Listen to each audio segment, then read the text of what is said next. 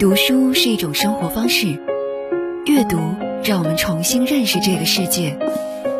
文字的美就交给耳朵来发现。阅读好时光，倾听朗读者，让我们在书中寻找诗和远方。一零零九阅读好时光，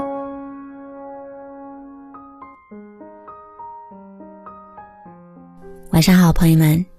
这里是一零零九阅读好时光，我是素心。今天要跟大家分享一篇文章《爱的信仰》，作者马亚伟。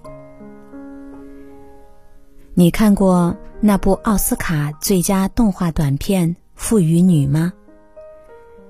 一对父女来到河边，父亲要渡河，他似乎有某种预感，走了几步又折回来。抱了抱女儿，最后父亲还是乘船离开了，只剩女儿站立在岸边，望着他远去的背影。没想到这一望，就是一辈子。小女孩每天来到岸边等待父亲。女孩长大了一些，依旧来岸边等父亲。女孩长成了少女，依旧来等父亲。就算与朋友出游经过岸边，他也会不停回望。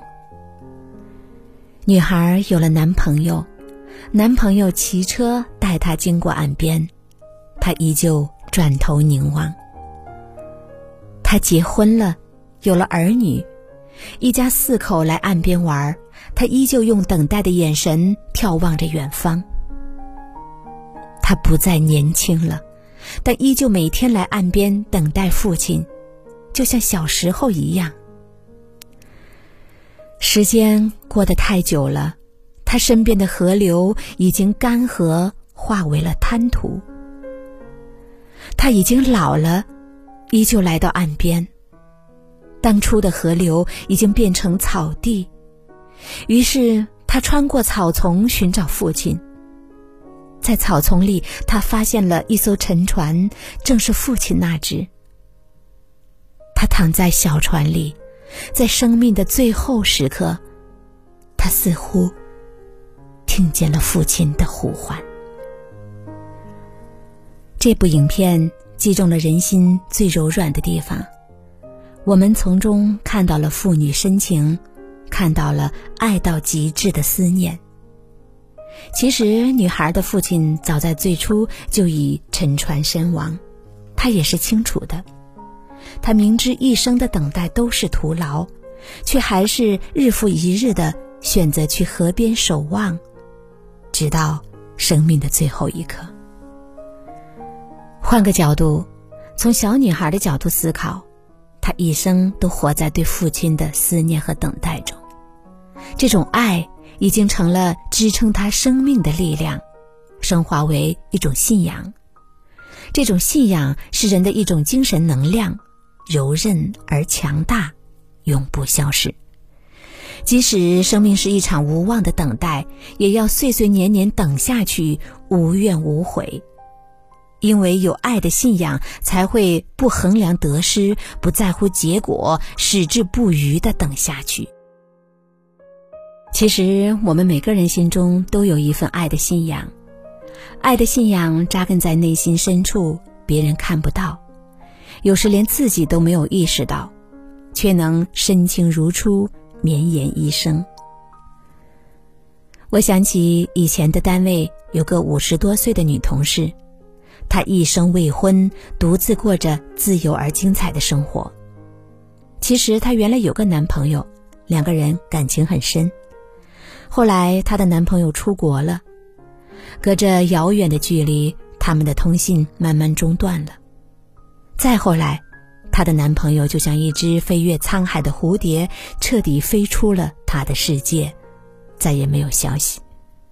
但是她还在固守往日记忆，不肯结交别的男朋友，更不肯结婚。父母劝她。那人早在国外娶妻生子，逍遥快活去了。他淡淡的说：“我不管，那是他的事。”让人感到奇怪的是，这位女同事丝毫没有为情所伤的表现，她一直相信单纯美好的爱情，而且很喜欢跟二十多岁的年轻人谈论爱情，跟他们讲爱情故事，并且他的事业和生活都安排的妥妥当当，一个人生活的多姿多彩。跟他接触后，你会发现他心中有情有爱，始终是阳光的。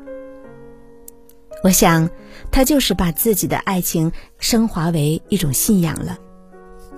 爱的信仰撑起了他整个人生，因为有爱的信仰，他的内心世界是丰饶美丽的。红颜弹指老，刹那芳华，而爱的信仰永远都不会老。这种信仰完全是精神层面的，无关物质，不染名利，所以是纯粹的。永恒的，你的心中是否也有一份爱的信仰呢？这份信仰可以是关于人的，也可以是关于物的。陶渊明的菊花，林波的梅妻鹤子，郑板桥的竹子，都是跟随一生的爱恋，升华到信仰层面，物也有了情感。沧海桑田，岁月匆匆，人的一生转眼间就过去了。唯有爱是支撑我们生命的力量。爱的信仰就是漫漫长夜里的微光，即使身处困境，也会觉得力量在心间，希望在前面。这里是一零零九阅读好时光。刚才跟你分享的是马亚伟的文章《爱的信仰》，我是苏欣，感谢今晚的陪伴，晚安。当我听见忧郁的乐章，勾起回忆的伤；当我看见白色的月光，想起你的脸庞。明知不该去想，不能去想，偏又想到迷惘。是谁让我心酸，谁让我牵挂？是你啊！我知道那些不该说的话，让你负气流浪。想知道多年漂浮的时光，是否你也想家？如果当时吻你，当时抱你，也许结局难讲。我那么多遗憾，那么多期盼，你知道吗？我爱你是多么清楚，多么坚固的